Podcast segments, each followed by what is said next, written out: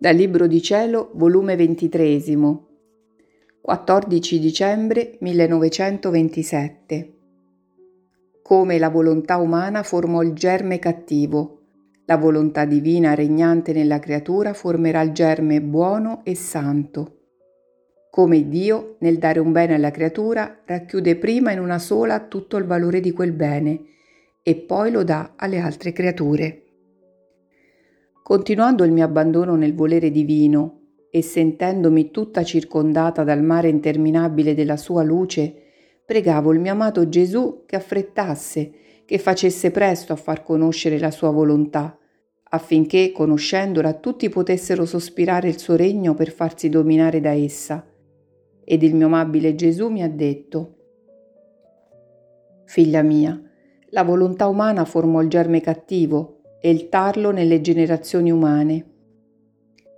Ora il sole della luce della mia volontà divina deve tanto abbatterlo questo germe cattivo, investirlo e distruggerlo a via di luce, di calore e di conoscenze, sicché ogni conoscenza che manifesto sul mio fiat divino è un colpo che do al volere umano, in modo che tutte le conoscenze sopra di esso formeranno tante battiture per farlo morire e la luce e calore di esso lo spolverizzeranno e bruceranno il germe cattivo e vi formeranno il germe buono e santo della mia volontà nelle umane generazioni.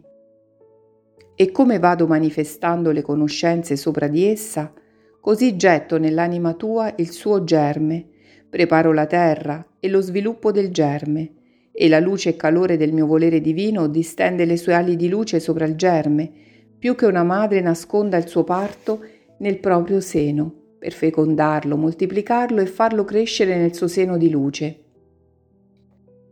E siccome una creatura col fare la sua volontà umana produsse il germe cattivo e formò la ruina all'umana famiglia, così un'altra creatura, col far morire l'umano volere, produrrà il germe del fiat divino, dandogli vita e dominio in lei, restituirà ciò che perdettero le creature e formerà la loro salvezza, santità e felicità.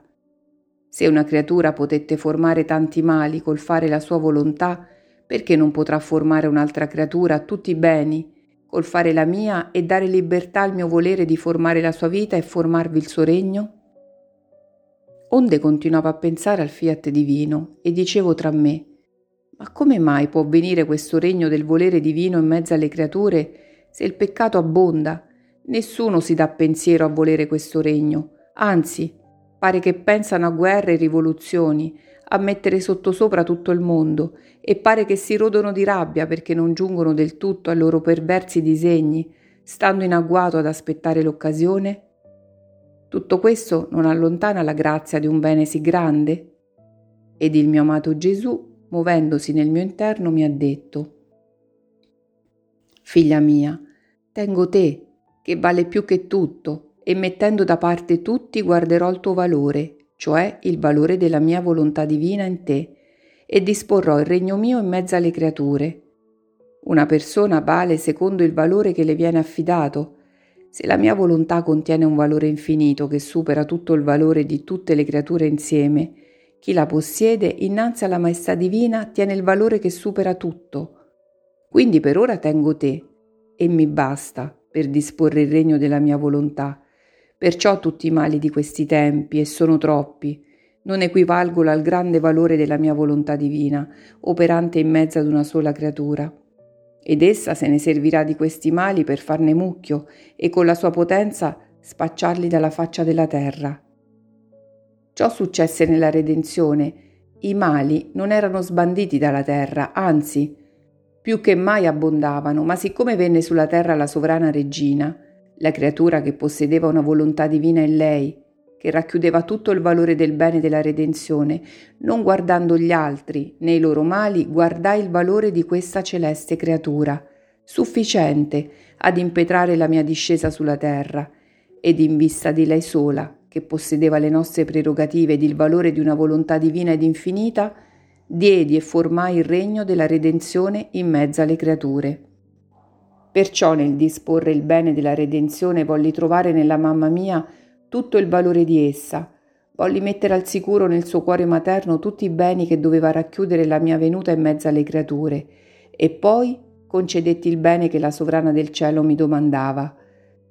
Feci come un principe quando deve partire per destinazione di altre conquiste. Sceglie il più fido, affida i suoi segreti, vi mette nelle sue mani tutto il valore delle spese che ci vogliono per le conquiste volute.